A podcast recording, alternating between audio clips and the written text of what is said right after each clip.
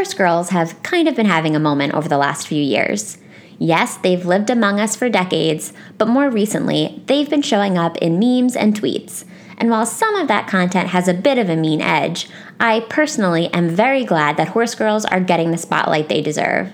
Speaking as a former horse girl myself, I'll just say it's about time. So, what is a horse girl? According to an article on Mashable, the most prominent vital trait is affection for horses. From adorning their bedrooms with horse posters to collecting plastic horse figurines to humble bragging about spending their weekends with their horse, horse girls freaking love horses. Well, duh. What's missing from that definition, I think, is a shout out to horse books, which are also vital to the horse girl community. Growing up, I absolutely loved books about horses, and there were plenty of horse book series in the 90s and early aughts cranking out new titles on a regular basis. One of those series was Heartland, created by former equestrian Lauren Brooke and starring Amy, a horse girl, of course, who grows up on a ranch that specializes in rehabilitating mistreated horses and naturally treating horses with behavioral issues. The series was kind of ahead of its time. On episode 90, SSR finally gallops into horsebook territory. See what I did there? With a deep dive into the first book in the Heartland series, Coming Home. It was published in 2000 and depicts in heartbreaking detail a tragedy that turns 14 year old Amy's life upside down and brings her and her older sister Lou together in a very unexpected way. On this episode, you'll hear my guests and I talk about our own horse girl pasts and debrief about the way this book portrays grief and family dynamics. I can sum it up by saying we wanted more attention to the human's mental health and just a little less attention to the horse's mental health. But you'll have to keep listening for all the details, plus a generally great conversation with my guest, Hannah Williams. Hannah is a full time mom, wife, and behavioral therapist for children diagnosed with autism. She lives in the Raleigh Durham area of North Carolina. When Hannah isn't reading a book, she is listening to one, and she says that chips and salsa are her bread and butter. Find her on Instagram at BookNerdNative. Find SSR on Instagram and Twitter at SSRPod or by searching for the SSR Podcast on Facebook. I post lots of tidbits about my reading and sometimes my personal life on Instagram stories, and I'd love to see you over there. You can use your own Instagram story to spread the SSR love by posting a screenshot of this episode and tagging, you guessed it, SSR Pod. I'll give you a shout out on Instagram if you do. If you're looking for other ways to spread the SSR love, you can start by posting a five star rating or review on iTunes. You may be sick of hearing me ask for this on every single episode, but I promise I only do it because they really do make a difference. With more ratings and reviews, the show gets higher on the iTunes charts, which makes it that much easier for more potential listeners to find. The more the merrier. Shop SSR tote bags, t-shirts, bookmarks, and stickers at www.ssrpodcast.com/shop or take your SSR support a step even further by coming on board as a Patreon sponsor. As a patron, you'll contribute a few dollars every month. You can actually contribute as little as $1 and get super cool rewards in return. Merch, on demand book recommendations, newsletters, and bonus episodes are all up for grabs. Get all the details at www.patreon.com slash ssrpodcast or by visiting www.ssrpodcast.com and clicking support at the top of the page. If you're already a Patreon sponsor and you're tuning into this episode, please know how much I appreciate all that you do for this podcast and this community. SSR is an independent podcast, and I really do depend on your contributions to keep it going and growing. As I record this episode, we are in the middle of mandated social distancing as a result of coronavirus. And in this moment, it's also really important that we do what we can to keep independent bookstores going and growing. Libro FM is doing their part, and we can help. Libro FM lets you purchase audiobooks directly from your favorite local bookstore. Choose from more than 100,000 audiobooks, including New York Times bestsellers and recommendations from booksellers around the country. With Libro FM, you'll get the same audiobooks at the same price as the largest audiobook company out there. You know who I'm talking about. But you'll be part of a much different story, one that supports community. Personally, I love supporting my local independent bookstore, Books Are Magic, when I shop audiobooks on Libro FM. But you can choose any store you want. Use code SHOP Bookstores now to get two audiobooks for the price of one and give your local bookstore 100% of the purchase price. Thanks to Libro FM, we all have the power to make a big difference for independent bookstores in this difficult time. Now, let's go to the show. Welcome to the SSR Podcast. You may recognize SSR as an elementary school era abbreviation for silent sustained reading, but if you don't, that's okay. What it stands for here is Shit She Read. Each week, we'll crack the binding on an old school read written for kids or teens and talk about it from a kind of grown up perspective. We'll obsess over heartthrobs, relive the frustrations of middle school, and say an occasional WTF to a beloved author. If we haven't met yet, I'm your host, Alli Hoff freelance writer, lifelong bookworm, and lover of anything covered in rainbow sprinkles. So find your favorite reading spot and a glass of wine.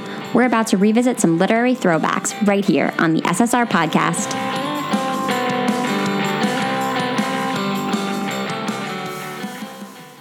Hi, Hannah. Welcome to SSR. Hi, I'm so excited to be here. the time has finally come to do a horse book. The people have been wanting a horse book for ages, and we are finally doing a horse book thanks to you. Yay! I grew up reading horse books, so I was definitely very excited to be able to do this one. I grew up reading horse books too, so I feel like maybe we should just like talk generally about horse books a little bit. Before we do that, I'll just share that we're talking about the first book in the Heartland series by Lauren Brooke, and I did not know this, but there were 26 books in this series, which kind of blew my mind, having only read a couple of them when I was a kid. I did read this one when I was growing up. Um, I read a lot of the horse book series, were kind of like read a few books from this one, a few books from that one, um, worked my way through a bunch of them.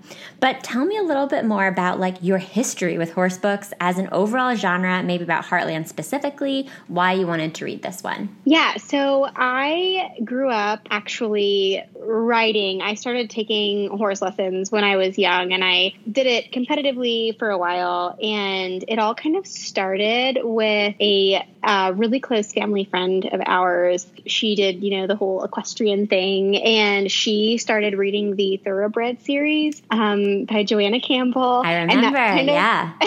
and that's kind of where my love started. I remember that me and um, this family friend, her name was Grace, we grew up together. We were on a road trip to Colorado which is like a two day road trip. And I remember seeing her reading those thoroughbred books on the road. And I was like, I should get into those. And I did. And that kind of fostered not only my love for, you know, horse literature, but also for horses in general. And so that was kind of a start to like a whole life adventure for me. But then it kind of bled into like Heartland and then the Saddle Club and Pine Hollow and all of those books.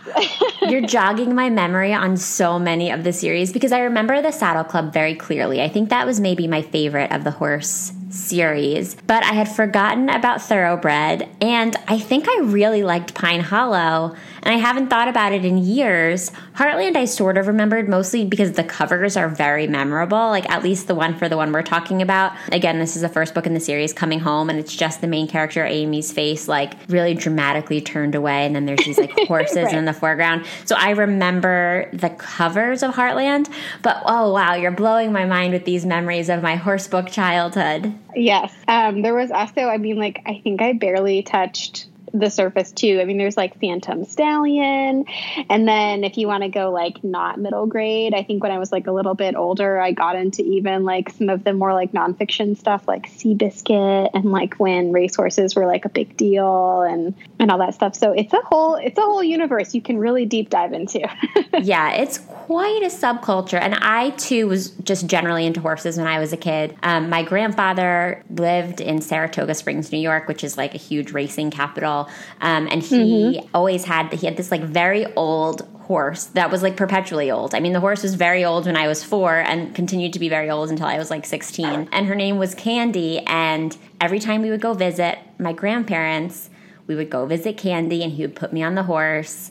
Um, and he hadn't been super into horses when my mom was growing up but it was something that he like developed later in life and i think he was like oh i'm going to get my grandkids into horses and this can be a thing that we do together and I was the only one of the grandchildren that really like latched onto it. And so every time I would go up to visit them in Saratoga, it started with just going and like sitting on Candy's back. But then we would like take these really cool tours of like the way they take care of the horses at the racetrack. And we would go to horse auctions just to like watch it. Like he just really fed my love of horses. Um, I grew up as an animal lover. Pretty much everybody in my family loves animals, but I think this horse thing was really fueled by these trips to Saratoga. And he like made all these friends in the area that had different farms that we would just go hang out at. It was like my favorite week of the year every year. Finally, when I was about 11 or 12, I convinced my mom to let me take lessons, which it's a very expensive hobby. Like it's extremely pricey. I don't know how people afford to do yeah. it all the time, especially with like multiple children. So it was like I could go, I think, once every other week, and it was like a huge deal that I could finally go. And I started going to horse camps, and I just, I mean, I was obsessed. I read all the horse books. I like started watching these, like,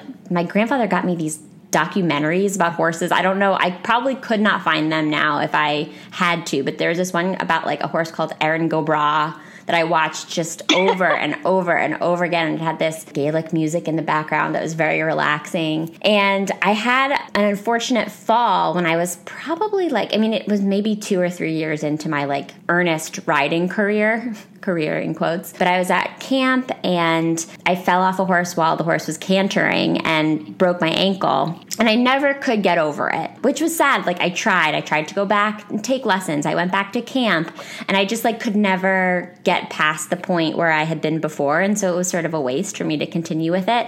And I think that at that same moment, like I stopped reading the horse books. I stopped being into all the horse pop culture. So I think I like very quickly went from being like a horse girl to not being a horse girl. And so I had started this series, Heartland, um, and I, I probably just fell off of it after a few books. That's actually a really unfortunate and sad story. yeah, I guess now that I tell it, it is kind of sad. But in like in the moment, it just seemed it kind of took a long time for the whole thing to peter out. So in the moment, I guess it didn't seem that heartbreaking. But now I'm like, oh, that was kind of a bummer. It would have been cool if I'd kept up with that. But also at the same time, I mean, I didn't continue riding horses forever, and it's not a realistic lifestyle to keep going. And like you said, it is extremely expensive. And if you are going to continue to do it competitively or anything like that, I mean, it has to basically become like your life or your career. And eventually, although not for the same reasons, I stopped um, being a part of kind of that whole sphere for a while as well.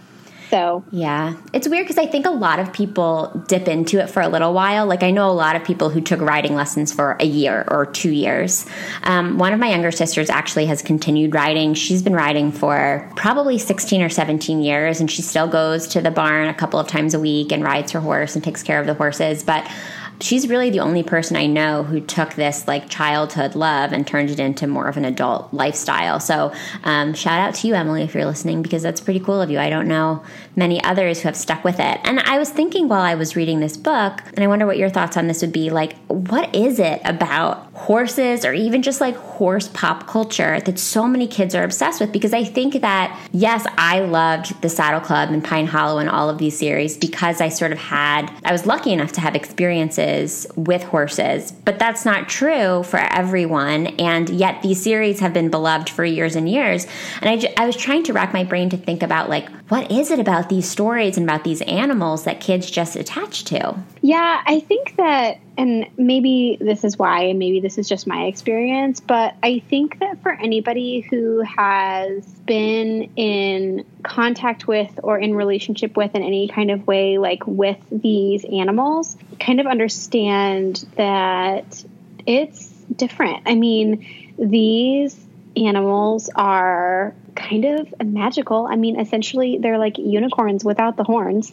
Yeah. And they are, you know, incredibly smart and intelligent. You can build relationships with them. I guess, you know, Marion even kind of I love the term that she uses in the book where she talks about like joining up with the horse. And mm-hmm. it really is like this really special and magical and really unique experience where you kind of share this world with a, another living being that's not a human for a little bit. And it's just a really cool experience. And I think that if you've ever um, kind of had that experience with a horse before, then you can understand maybe like that this kind of can become like your world and you can become like really consumed by it. And I think that so many kids that um, either like even just like went to horse camp or whatever kind of had that like brief magical moment and consumed books like this, like I did, where it just kind of became your world for a little bit. Yeah. And these series, I think, do such a great job because it's sort of like it has the feeling of a babysitter's club, not so much Heartland, of course, because it's, it's a different dynamic, but Pine Hollow and Saddle Club in particular, they have these great characters with these great friendships that have interesting things going on at home and with friends and with relationships. But you throw in these, as you said, these magical animals that also sort of get these characters a peek into a whole other world that not every kid gets to experience. Um, so I think there's that added layer. You know, you take these friendship stories that kids love to begin with and you turn them on their head by putting them in like a different setting with the barn and putting in horses and then you know adding these like wise adults that always also seem to be in horse books. There's always like an older horsewoman or like a horse trainer that has so much wisdom both about horses and about life. And so i think like that always is an important element of these books. But when i was researching to get ready for our conversation today there's truthfully not a lot out there about heartland but there there are a lot of stories and articles out there about like horse books in general. And i pulled out a few all of which i'll link in the show notes of this episode, but one of them was an article called What Makes a Good Horse Book.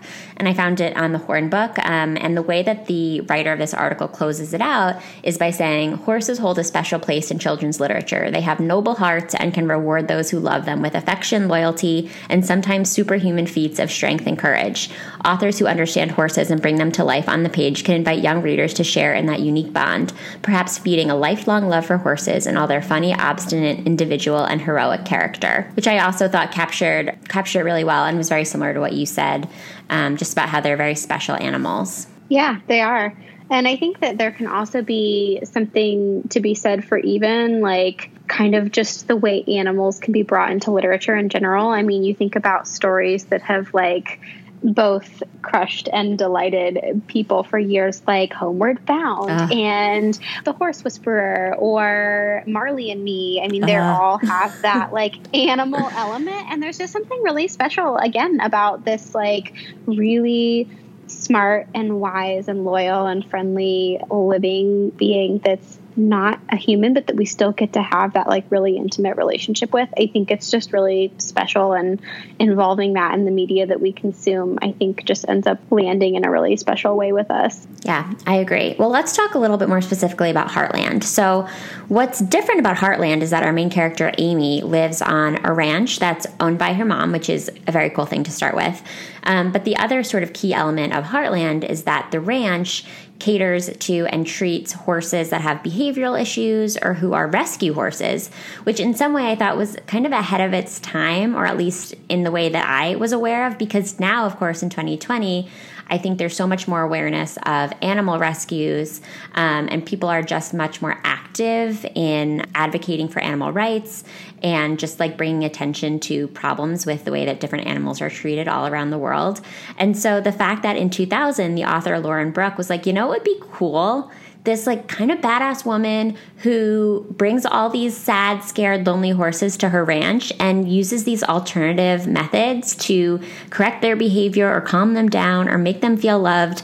I thought that was a really cool concept to begin with. Yeah, I agree. And I'm sure, you know, we'll get into it when we start talking about more of like the plot points of the book, but I also thought that it was really interesting that they kind of used those struggles that the horses were going through in the book to kind of mirror the trauma that Amy had experienced. Like I said, I'm sure we'll go into it later, but I thought it was really interesting that I felt like a lot of the things that these horses were coming in for, like these traumas, kind of seemed to be similar with what Amy was also experiencing. Yeah, I liked that a lot too. And I had a lot of notes about, oh, like here's another parallel, here's another parallel. Mm-hmm. There were moments, and again, I'm sure we'll talk about this, there were moments when I wish that that had been explored a little bit deeper because I feel like Lauren Brooke, like she really had something there with these parallel grief stories that are happening in the book.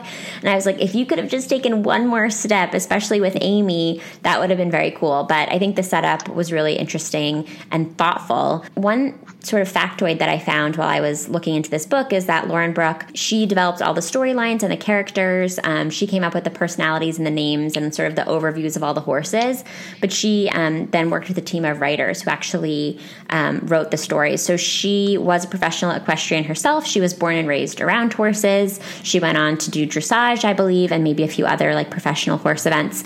Um, and then she she wrote about how when she was a kid, her favorite thing to do was just like write out long lists of horse names and then to define their personalities. So she just had these like pages and pages of different horse names with like defining characters of them. And she was like, Yeah, I still do that, but now I get paid to do it. So there you go, like kind of a cool connection from her childhood to what she ultimately ended up doing even after her professional riding career was over. That's adorable. I know. In all of your reading of horse books and horse book series, is there anything that sticks out to you about Heartland from when you were a kid, or does it sort of blend in with everything else? No, I definitely took a couple of notes. So, a couple things to mention. There is a character with which, can we talk about spoilers? Oh, yeah, spoilers are um, okay. It's been 20 years, everyone. So, if you haven't read Heartland, I'm sorry, but we're going to, well, I'm not sorry because we'll tell you what it's about. if you wish that you didn't know the ending, then I guess like put a pause here and then go back and read it, but please come back. Spoilers are fine. I think we're way past sort of like the point when spoilers are not okay. But thank you for checking. I appreciate it. yeah. Um, so there is a farmhand um, named Ty, and he works at Heartland with Amy and the family. And I still to this day don't know if I've shipped a couple so hard. They just, their relationship. Uh throughout the entire series, I just loved and I just found him to be so just endearing and good. Just he's just so good. And just rereading it and remembering like they don't even really have actually that many interactions in the first book but i think just remembering like how early he gets introduced to the story and how early kind of well for as much as a middle grade can portray sexual tension but like you know how early that starts Oh it's yeah, there. It's there. Um, and so that stuck out to me is just remembering like, oh yeah, like their relationship kind of starts blooming so early. And then also there's this random line. It just talks about how I highlighted it at one point, but it specifically mentions that Amy has gray eyes.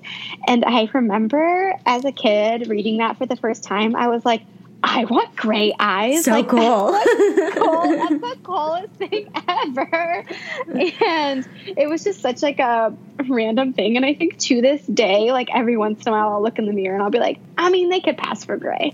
Um, like people might think that if I if I sort of suggested it to them, they wouldn't argue with me. I mean, I'm seeing your eyes through Skype right now and you're not super like I I would buy it. I would. Right, mm-hmm. right. So anyway, that that stuck out to me for sure. And yeah, I think those were the two kind of big things where I was like, oh, I remember that. Um, I also I also really remember there's a specific horse that she has a relationship with in the book whose name is Sundance and he is a buckskin which is basically like they have like a really kind of light tannish brown coat and then they have like a dark black mane and tail. And I remember as a kid thinking that that color horse in particular was just so beautiful. And the fact that Amy like had this horse named Sundance that had like the most like fiery personality and was just like so beautiful. I mean, like kind of like Spirit vibes, you know, from the movie Spirit. Oh yeah, I remember Spirit. We had all the horse movies in my house growing up because my little sister also grew into being a horse girl. So it was like I was experiencing the horse pop culture at all different times. and I remember that thinking that Sundance was like the coolest horse, which is kind of funny because I do feel like actually his personality when he kind of gets introduced into the book at the pretty much the very beginning when Amy takes him on that initial like trail ride. I remember thinking even as a kid like oh their personalities kind of match and I've wondered if that was intentional on the author's part that kind of prior to the accident that happens in this story that Sundance kind of mirrors who Amy like actually really is hmm. um, you know before this big trauma happens and considering he remains a main character so to speak throughout the series i think he kind of like represents that piece of amy that's always there that's very like just determined and fiery and energetic and stubborn and he, because he remains such a big part of her life throughout the series, I just think it's cool that he, to me, was kind of like this, yeah, representation of who Amy actually was and is still, even though she's dealing with kind of this trauma that happened. I agree. I think that the author generally does a really cool job of defining the personalities of all of the horses. And I think that for people who haven't spent a lot of time around horses, especially kids who maybe like dream about horses but don't really know very much about them, the author makes it very clear that like horses really do have unique personalities. And you said like they're characters, so to speak, and they really are. I mean, they bring the story to life in really interesting ways. And, and as you were talking about that, I was thinking back to our conversation a few minutes ago about why kids love horses so much and why kids are so into horse stories. And I was thinking too about like why kids are so taken with the idea of having a horse, like having a horse that belongs to you. And of course, all of the horses at Heartland are kind of like community property. Sundance isn't technically Amy's horse any more than any of the other horses are, but she's very connected to Sundance. And so I was thinking about why that's that idea is so appealing to kids so much so that all of these authors have written about it and i think that there's a, a feeling of like being responsible to something or to some other creature that's really appealing to kids. Like, I don't know, in all of the kids' books that I've read now for the podcast, we've sort of figured out this pattern of, of kids sort of wanting to be treated like adults. Um, and I think that, like, being trusted with the care of something or someone else really is a part of that. And I think that because horses are so big and strong, they can kind of hold up the other end of that relationship in a way that other animals can't. So horses can take care of you in some ways, or we perceive that they can. And so I wonder if that is also part of what's so innately appealing to kids because I do think that kids who really have like never even seen or been around a horse still are attracted to this idea of like I wish I owned a horse. Like, I want to read a story about a kid who has one. And I wonder if that sense of responsibility or that, like, I don't know, that reciprocal responsibility to each other that often horses and their owners have has anything to do with that. Yeah, absolutely. And I think that there is something to be said too for the fact that they're so much bigger than we are.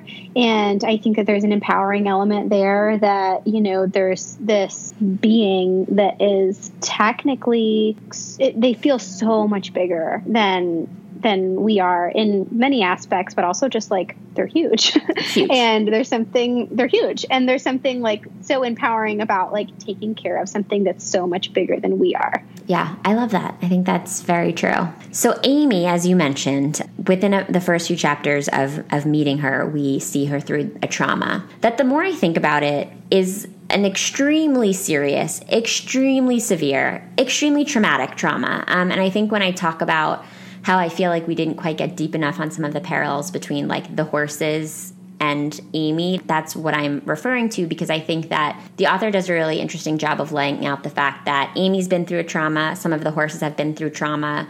Um, Amy's there taking care of the horses and seeing them through really the stages of their depression. But nobody's really doing that for Amy. And I think if I felt like there was anything lacking in this book, it was an emphasis on the fact that what Amy has been through is extremely serious, um, and it's something that most kids can never even imagine and thank goodness don't have to go through. There are so many levels to it. Um, and so I'll, I'll, say up front that if there's anything that i feel like i missed in this book it was sort of attention to what amy really needed in order to recover from what she goes through which um, is a car accident in which her mom is, is killed, and Amy actually wakes up having been in a coma for a couple of days, maybe up to a week. Um, and so she doesn't even know that her mom died. Um, they actually held the funeral while Amy was in a coma, which blew my mind. I mean, she woke up blew in the hospital. my mind. Can you? I was like, we have to talk about this. I don't even know what part of it I need to talk about because at first I was sort of mad on Amy's behalf, but then her sister was like, "Well, we didn't know if you were going to wake up," which is true. I mean, what were they going to do? Wait? But can you imagine right. wait, waking up from this coma? Not only are you finding out like this very upsetting incident happened that you personally were a part of and you have no memory of it. Your mom, who is like your number one person in the world, is dead and you had no opportunity to say goodbye or even to like consider that you might have to say goodbye. They buried her without you, so you didn't even get that opportunity to have closure. And then, as if we needed another layer, Amy has a lot of guilt because the whole reason that they got into an accident in the first place was because Amy had pushed her mom really hard to take the horse trailer out on this very stormy day because she like had her mind set on needing to go pick up this abandoned horse um, and her mom didn't want to go and was like this isn't safe. I don't think this is a good idea. But amy and all her like stubbornness and horse loving ways was like no we have to go. We can't wait any longer. And in a, in a, scene that I really could have predicted.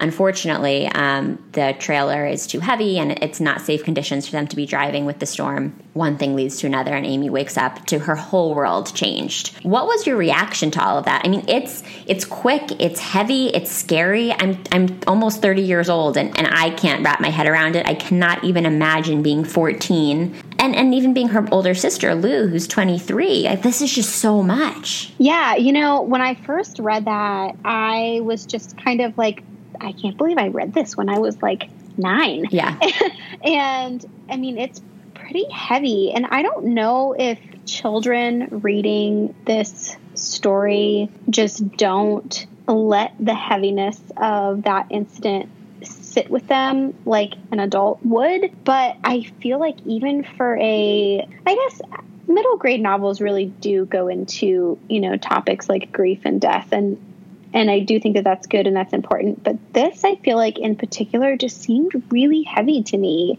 And I don't know if it's because it just happened so fast or if it was just because maybe as an adult reader reading it, understanding that there was not really any time given to Amy to process this grief. And again, I, I think that maybe that would be my one issue with the story as well is that I feel like there could have been so much more covered on Amy's recovery process and it just wasn't covered. And I think in the author not spending time on people taking care of Amy, it just felt like really like sudden and quick and then everybody forgot about it and then Amy was just kind of like pushed under the rug even though she was literally in the car with her mom when it happened, you know, she was the most heavily involved in this traumatic incident. And I don't really know why the author chose to do that. Well, and she had physical injuries too, which I, you know, I, I had a moment about I don't know, two thirds of the way through the book where I was like, is she healed physically? Like, I don't even think we covered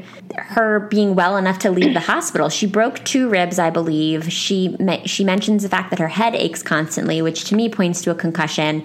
I have to believe that she sustained some serious injuries. Um, if they were out in this very serious accident, a horse trailer is very heavy. A truck is a very heavy vehicle. Like, there's every reason in the world that she would be seriously injured. And I feel like the author referenced that and was like, okay, this is what happened. And sort of like tells the circumstances, tells the result, and then there's just this weird tension about like Amy not being ready to come out of her shell after the accident. And I I just have such mixed feelings about the whole thing.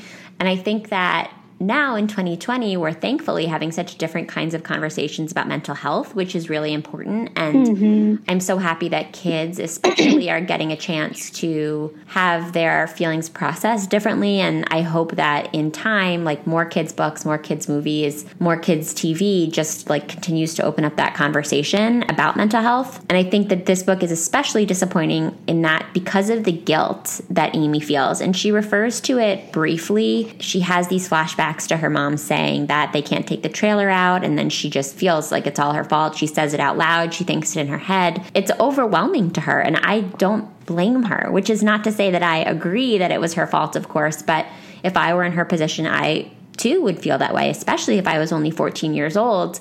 And so I think, if nothing else, there should have been some special attention paid to that part of her story because that's a unique thing. I mean, orphan stories are very common in kidlit. We talk about that a lot on the podcast. All too often, we read stories about kids losing their parents, which often then sets them up for these stories about like independence and like fighting the odds, which is, you know, interesting in its own right. But this guilt piece is different from those stories, and it, it would have been nice and I think really important for that to be acknowledged. Yeah, and she actually gets kind of hit with double guilt because then, on top of her mother dying, their neighbor dies. Yeah. Oh, um, and their neighbor was someone that Amy had specifically said earlier in the novel, like, I need to make sure that I'm checking up on this neighbor more regularly. Um, she's clearly getting older and having some health issues. I can tell that she's kind of not doing super well. I should make more of an effort to go see her and and look after her and they also were kind of like the only people nearby that were in relationship with her. And so like i don't think she had like family that lived close by. Um, and then you know this this trauma happens this accident happens in which amy's mother dies. And so obviously she forgets about everything else. And in the process of her kind of being totally enveloped, obviously, in this personal crisis, she forgets to go check on her neighbor who ends up dying. And when they find her, her neighbor has been dead for, I think, a week. Yeah. Which, again, super heavy. Yeah. And on top of that guilt of her neighbor dying, her neighbor had a little um, Shetland pony that was in her care that had been abandoned for a week. And so then there's guilt that this horse hasn't been taken care of, and Amy could have been taking care of it this whole time. And so not only is she dealing with the guilt of her mother's death, but now she has this guilt of not checking in on her neighbor, and then this horse suffering in the process. And everybody needs therapy, but yes. this girl really needs therapy. It's brutal. I mean, when when we say it all within the scope of a few minutes, like we have, I I'm sort of feeling like I need to proactively retract some of the comments that I have about Amy's behavior because I'm like, oh, this was pretty brutal what she went through. Yeah, I actually made a lot of comments in my notes too about how like awful Amy was in the book because she says some really awful things to her sister, but her sister also says some really awful things to her. And I kind of, not that there's really like justifications for, you know, things being said that can't be unsaid, but I feel like if anybody has more of an excuse, it's definitely Amy. You're right about that. Let's talk about their relationship because that was a huge piece of the story. And as somebody who has sisters, I'm always especially interested in sister stories. But I this was fascinating to me. Here's the basics about the sister. So Lou is Amy's older sister. She's much older, which mirrors some of the dynamics in my own family. So I liked that because it's very rare, I think, in kids' books that you have a sibling that's like much older. I get what's going on here. Lou is 23 years old, and Amy, as we mentioned, is 14, turning 15, preparing for her 15th birthday, which is a whole other sad element of the book. But um, Lou has moved to the big city. She lives in New York. Uh, she works at a bank, I believe. Um, and of course, there's implication there of a lot of money and like a particular kind of lifestyle, which is very different than what Amy and her mom prefer. There's this old like family story that's touched on briefly in the book where Amy's mom and dad split up after their dad was in a riding accident that ultimately paralyzed him. And the way things shook out was that Lou sort of sided with their dad, who lives in England, and Amy, of course, stuck with their mom, Marion, and went to Heartland. And they just never quite got things back on track. Lou just doesn't really want to be at Heartland. She does everything she can to stay away. She always like stayed with friends during school vacations, and um, her mom is very quick to defend her in the first few chapters of the book before she dies. And she's trying to keep the peace between Amy and Lou, but Amy is like sick of being disappointed by Lou um, because she just wants the attention of her big sister and she really wants Lou to come back for her birthday. And Lou, of course, like not surprisingly, bails um, before the trauma happens, and that sort of sets us up to dislike Lou, of course, from the beginning. And I was trying to take myself back to being a kid and reading this. I was probably 11 or 12 when I read it. I was 10 when it came out, so I would imagine I read it shortly after that. I'm sure I was fully Team Amy because it's like, here's your older sister She's letting you down time and time again. She only cares about money and like fancy New York things and her boyfriend who nobody seems to like. And how dare she not show up here and celebrate my birthday? Like, it's my 15th birthday. That's a huge deal. So I, am sure I was Team Amy as a kid. And I think the author does a really great job of making it easy for readers to align themselves with Amy in this book. But now, as a 30 year old woman who has lived in New York City for eight years, who has younger sisters um, who are still living back where I'm from in Pennsylvania, I was a little bit more Team Lou. I struggled because I knew how I was supposed to feel about Lou and I was trying to get there, but it was it was tough for me to get there. And I think I also was thinking about, and I know I know it's problematic that I like these, but I like them. I like Hallmark Christmas movies, and um, there's always the timeline in like every Hallmark Christmas movie where you know small town girl or small town boy goes off to the big city, loses all of their values, only cares about money doesn't care about Christmas, like loses all of their holly jolliness. And the whole point of the movie is to like somehow convince them, usually through a former love interest or like new love interest in their hometown who's like doing some sort of Christmas activity that cities are stupid and um, that they should move back home. And I felt like the dynamic was very similar to that in this book. That's a really good point. I remember that as a kid, I totally felt the same way, um, where I was definitely more Team Amy, and definitely reading as reading it as an adult, I absolutely felt for Lou and I had zero negative feelings about the way that she kind of was a busybody and tried to handle everything. And I actually had like a great deal of respect for her as an adult. I mean, she dropped her entire life in New York City to come and take care of this death in the family, which is absolutely, you know, what sometimes has to happen when these deaths happen. I mean, death changes everything in a family's life, but that doesn't negate from the fact that she did have to completely like upend her life and essentially move across the country to take care of her family, which is no easy task. And on top of that, this doesn't get discussed in the book at all, but I think as a reader, you imagine that you were in this position that Lou was in, where you moved away from home and you kind of had these resentments probably towards your mom because you sided with dad. And then this accident happens and your mom is dead. And now you're rethinking your entire life history of like, you know, why didn't I travel home more? And why did I not pursue a relationship with my mom? And I hardly know my sister. And what the hell am I doing here?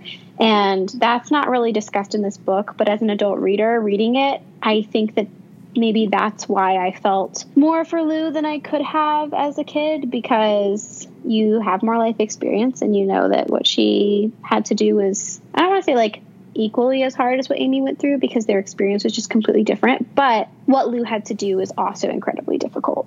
Yeah, because she's she's 23 and the perspective of this again, you know, I, it kind of blows my mind sometimes when I read these books where I'm like, oh, I'm now six and a half years older than this character that seemed so old and grown up to me when I was a kid. I'm trying to think about myself as 23 or like the 23 year olds I know to pick up your your whole life as you mentioned to, you know, continue to pay rent on a New York City apartment, which is no easy feat, and not to live there, to leave a job that probably is going to drop you pretty quickly if you can't show up to work after a couple of days, to just basically like say goodbye to your social life, to potentially put your relationship on the rocks, and not even for a couple of days. I mean, she's home for weeks and weeks, even toward the end of the book where she was like, okay, I'm starting to plan to go back, and Amy freaks out. I think even at that point, Lou's like, well, I'm still going to be here for another two weeks. I mean, two weeks is a, a long time, and often that's mm-hmm. all that people take, period. So the fact that that's sort of her, like, her okay, now I'm leaving and it's another two weeks is really impressive. And, and they do have a grandfather that's still alive who lives at Heartland. And it would have been very easy for Lou to say, You're going to have to figure it out, Grandpa. Like, he is an adult, he's the adult in this situation. The fact that Lou stepped in and realized that she had skills that she could use to the advantage of the whole family not to mention like she planned the funeral. She seems to have made all of the arrangements. I don't want to like give grandpa a hard time but uh, he he probably should have stepped up a little bit more than he seems to have done in this book. But lou just like does it and she doesn't have a relationship with amy so it would have been kind of simple for her to come back and be like okay like i'm gonna do the bare minimum pay my respects make sure everything's fine and then i gotta go. But she she didn't do that and she showed up when it counted and it frustrated me so much that amy couldn't appreciate that. Like, even if they had gone on to have all of these conflicts, which they do, I wish that at the beginning there had been a moment of like, oh wow, it was like really cool that Lou showed up. It was almost like immediately Amy was setting her up to fail and she was like looking for moments that Lou would let her down. Yeah, and I remember in the book there's at some point where Lou is taking care of everything and one thing gets forgotten. She forgets the feed delivery for the horses. And she was like, "Oh, the feed delivery. Like how could I have forgotten this big thing?" And Amy's only comment to that after Lou has literally taken care of everything on the farm is how could people be thinking about this feed delivery when my mom just died? Which I think that alone is just a big perspective.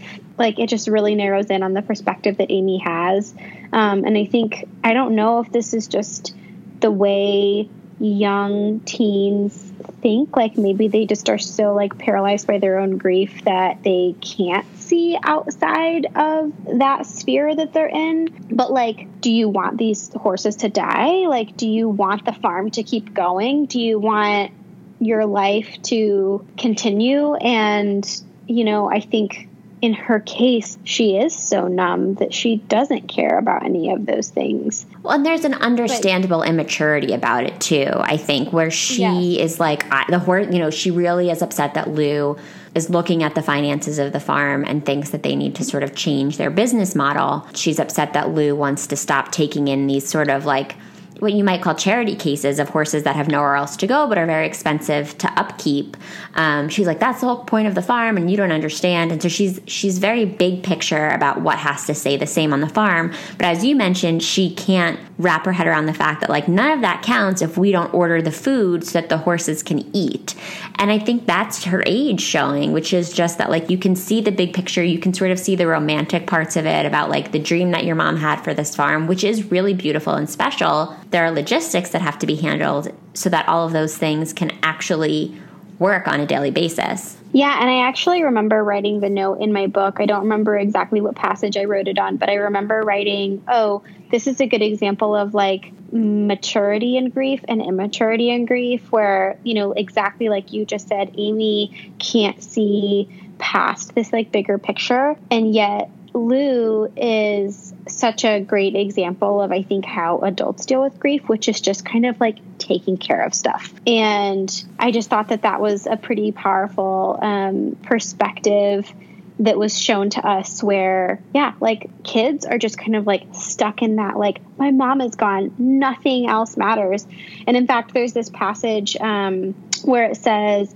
going back to Heartland was worse than she could have ever imagined. Everything looked so normal. And I wrote down like that's the hardest part of death, I think, in general, is that everything has to keep going. And for a child, for a teenager, a young teenager, that can feel impossible and like insurmountable. Whereas for an adult, I think taking care of those, like, okay, the horses have to be fed and we have to make sure that we call the vet, like that can almost be a way for them to cope with grief, which is just so different. Yeah, I, I felt that way too. And we've had some losses in my own family over the last year. And that's the hardest part, I think, no matter how old you are is like, okay, you know, the world's going to stop for maybe a day or two. We're going to go to the funeral. It will be sort of socially acceptable for me not to go to work, not to go about my normal routines. Maybe I'll get another day or two after that. But after that, like people stop checking on you people stop making special arrangements. People kind of, even if you aren't doing anything that's part of your routine, everybody else goes back to their routine. Um, and that is really hard. And I thought that this book did a great job of showing that that's sadly the reality of grief. And as you said, demonstrating how different people, whether it's different ages or different personalities, cope with that. And Amy was not prepared to wake up from a coma and to face that for the first time. I mean, it's it's a brutal trauma that she's been through and I wish that I didn't feel so aligned with Lou because I think that it makes me a little bit unnecessarily harsh toward Amy. And I'm trying to reconcile that even in real time as we talk because I think that Lou was right in a lot of moments to be like, you're not seeing that other people are hurting too. You only care about sort of managing your own grief. And for you, what that seems to look like, at least for a big chunk of the book, is like staying in bed and not helping. And I, you know, there's a part of me that's like, that's sort of unfair. That's such tough love on a 14 year old that really went through a serious trauma, as we keep saying. But then there's another part of me that's like, somebody had to tell her that, like, she needs to start changing the way that she's looking at this. Somebody needs to remind her that other people are grieving. So I'm so torn. And I think that if Lou had only, you know, taken a few moments to either suggest that she go talk to somebody, which is probably not something that would have happened in 2000 realistically, or sat down with her and had a calmer, more meaningful conversation about what she was really going through on the inside I think that would have balanced out the whole relationship for me a little bit more. Yeah, I agree. I definitely did find that it was, you know, despite what Amy had been through, it was a little hard to be on her side in the story, which feels it feels horrible to say because she did go through such a horrible experience. But I mean, some of the things that she would say to her sister, because I mean, her Lou does say a couple of things at some point or at certain points throughout the novel that I was kind of like, ooh, like that was a little harsh, you know. But Amy says some really awful things too, and she does it way more often, and things that are just like, don't even pretend to care. You've never cared about us. You know, just like these really hurtful comments to Lou. And I get that she's 15, but like, I don't know. She just seemed very, for lack of a better word, like pretty bratty, um, which I probably would be too if my mom died, but it seemed a little harder to stomach reading it as an adult. It would have been easier for me if she was being bratty to her friends but it was hard for me that she was being bratty to her family. I think that is sort of the best way that I can explain it um, because these are people that are going through not necessarily the same experience that you're going through, but they're like also managing their emotion, their emotions around whatever experience they're having. So um, if you want to be bratty to other people, fine, but maybe not so much the people that are weathering this storm with you. One of the things that really brings Amy and Lou together in the end, though, is of course, because it's a horse book, a horse. A horse bonds them and makes them realize that they have a lot more in common than they ever could have guessed. We haven't talked much about the horses because the book really isn't about horses. I mean, the horses are very important pieces of the story and of course like they inform so much of what happens around Amy, but it's it's Sugarfoot at the end of the book that's really the key here to bringing the family together. Sugarfoot is a little Shetland pony that you described who belonged to Mrs. Bell, who was the elderly neighbor that died after Amy's accident. And I could not get over how cute Sugarfoot was in my head in that first scene where we meet him and he's like walking around the house and picking apples out of bowls on the counter. I was like, I want one. I want one now. But when they go get Sugarfoot after his mom, Mrs. Bell, dies, he is completely emaciated. He hasn't eaten anything. And he's also depressed because he, like Amy, has lost his heart and soul, his caretaker. Like he's experienced a very similar trauma and he too has has gone through a physical trauma as well. Amy of course was in the car accident, but Sugarfoot was was left alone for a week and hasn't had anything to eat or drink.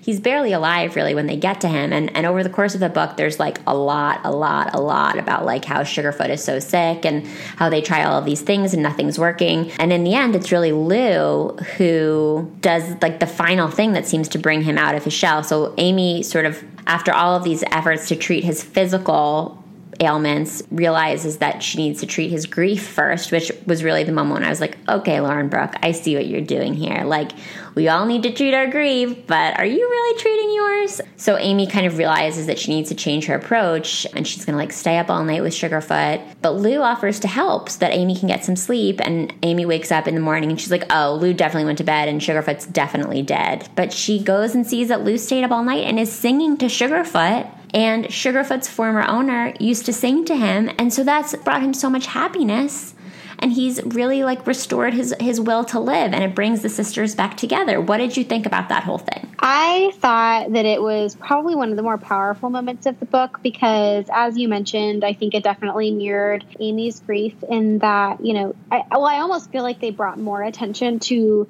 the horse's need yes. um, for that grief to be treated in order for him to kind of continue to move on. And so i don't know if the author did that on purpose just because it is like a a horse book and B a book for kids. So I don't know if that was actually like intentional on on the author's part. I wish they would have spent more time focusing that attention on Amy and yeah. her grief.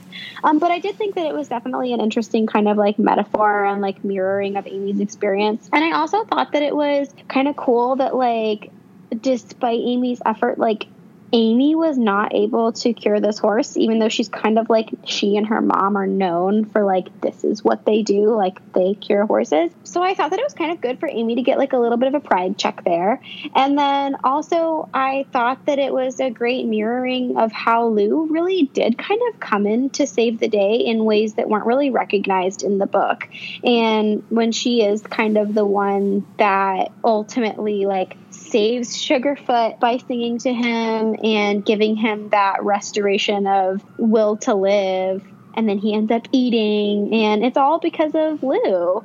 And I really kind of felt like a lot of the book was like that. Like, if she hadn't come into the picture, Heartland wouldn't have been restored in the first place. And so I think it was kind of a cool way for the author to be like, see, Lou really saved the day. And you know what? Amy did too. And yay, like happy ending. So I liked that. Well, for better or worse, Amy is single minded, really, in her love of horses. And so I think in order for Lou really to impress her and earn her trust, it had to be like a horse focused endeavor. Like there had to be a horse at the center of it. Amy really, I think, wanted Lou to prove that she didn't hate horses because I think for Amy, like seeing somebody pour their love into a horse is like her best proof that you have a heart. And so I think she needed to see it that way. And it was really powerful for her to like, you know, she she didn't understand all of these other efforts that Lou had made over the course of the book, but this was kind of a language that she understands, which is caring for animals. And I think she sort of recognized part of herself in her sister. And given the fact that they have such a big age gap and that they haven't had a relationship before, I think they needed to have like that moment of recognition. And it took Lou proving that she like isn't heartless when it comes to the animals to do that for Amy. So that was really sweet. And in the end, Lou isn't making any promises, but she might stay at Heartland. And spoiler alert, she does, and she marries the vet. yes. I yes. down in my book. I loved their they kind of had like a little sexual tension in there too. I was like, oh yeah, they get married. yeah. I love that Amy was like something weird passed between them. And I was like, yeah, they like each other, Amy.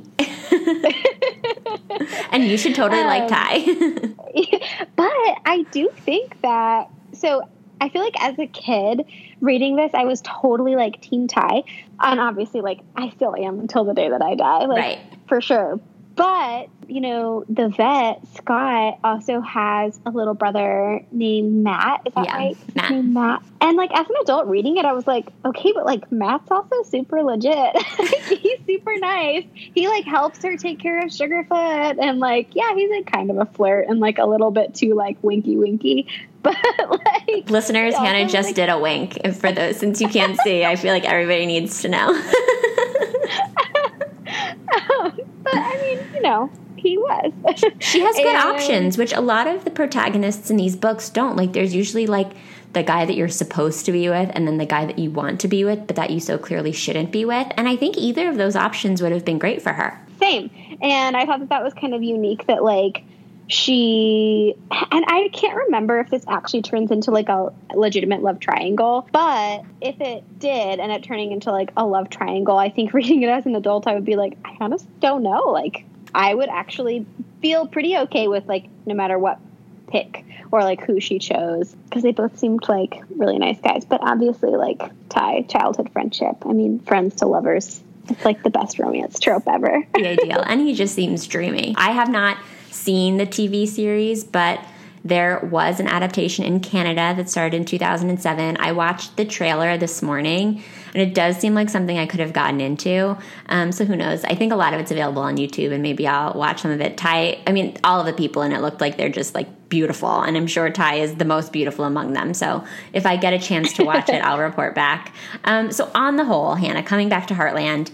How has the experience compared to your memory of reading it as a kid? Do you think it's held up for you? Has it disappointed you in some way? I think kind of a little bit of both. As a kid reading this, I think it would have been easier for me to push aside the fact that, like, I personally don't think that this is outstanding literature in the sense that, you know, some of these deeper themes weren't really addressed, I feel like, terribly well and I don't think the characters were maybe developed as well as they could have been. I think as a kid, it's easier to be more plot driven and be more attracted by just the aspect that you're following this like teenage girl living on a farm, which is like the dream. But at the same time, as an adult reading it, it's hard not to remember those like warm and fuzzy feelings that you had when you were a kid. You know, even those little things like, oh yeah, I remember Sundance and thinking he was the coolest thing ever, and like, oh yeah, I remember that she had gray eyes and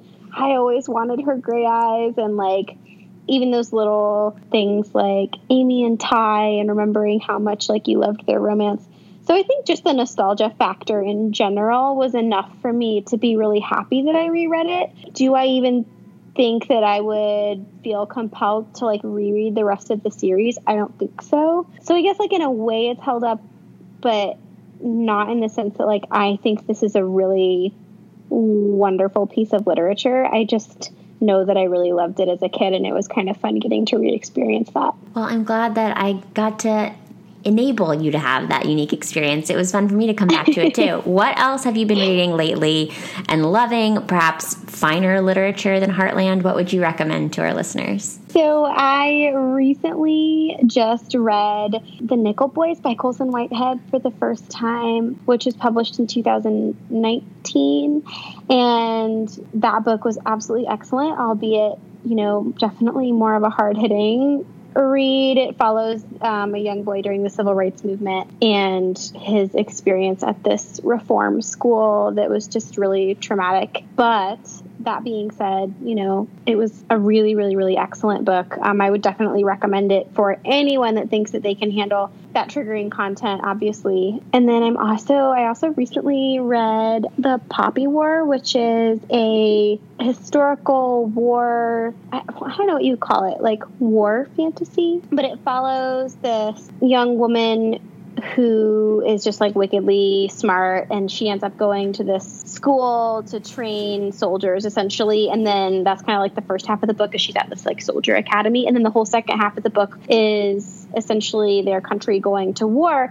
And it actually is a very, very, very real representation. The author talks about this of the Nanking massacre that happened in China when Japan came in and basically slaughtered a lot of China. And it was an incredibly devastating event that a lot of obviously Americans don't know a lot about because it's not a part of American history. Thank you for those recommendations. I'm going to include links to both of those in the show notes for this episode, along with a link to Heartland and, of course, to Book Nerd Native.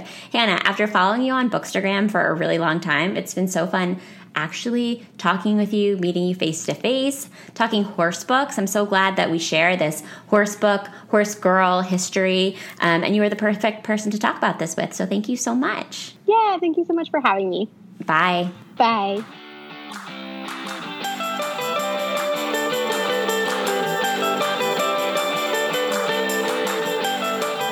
Thanks so much for listening to the SSR podcast. Check out our website at www.ssrpodcast.com for show notes and other information. And be sure to connect with us on social media for updates on upcoming episodes, behind the scenes inside scoop, and some good old fashioned book talk. Find us at SSR Pod on Instagram and Twitter, and search SSR Podcast on Facebook to join the group. To reach out directly, you can send me an email at hellossrpod at gmail.com. If you're loving the show, it would mean so much if you could subscribe, leave a five star review, and share your thoughts with a comment. And don't forget to tell your friends too. In the meantime, happy reading. I'll see you next time on the SSR Podcast.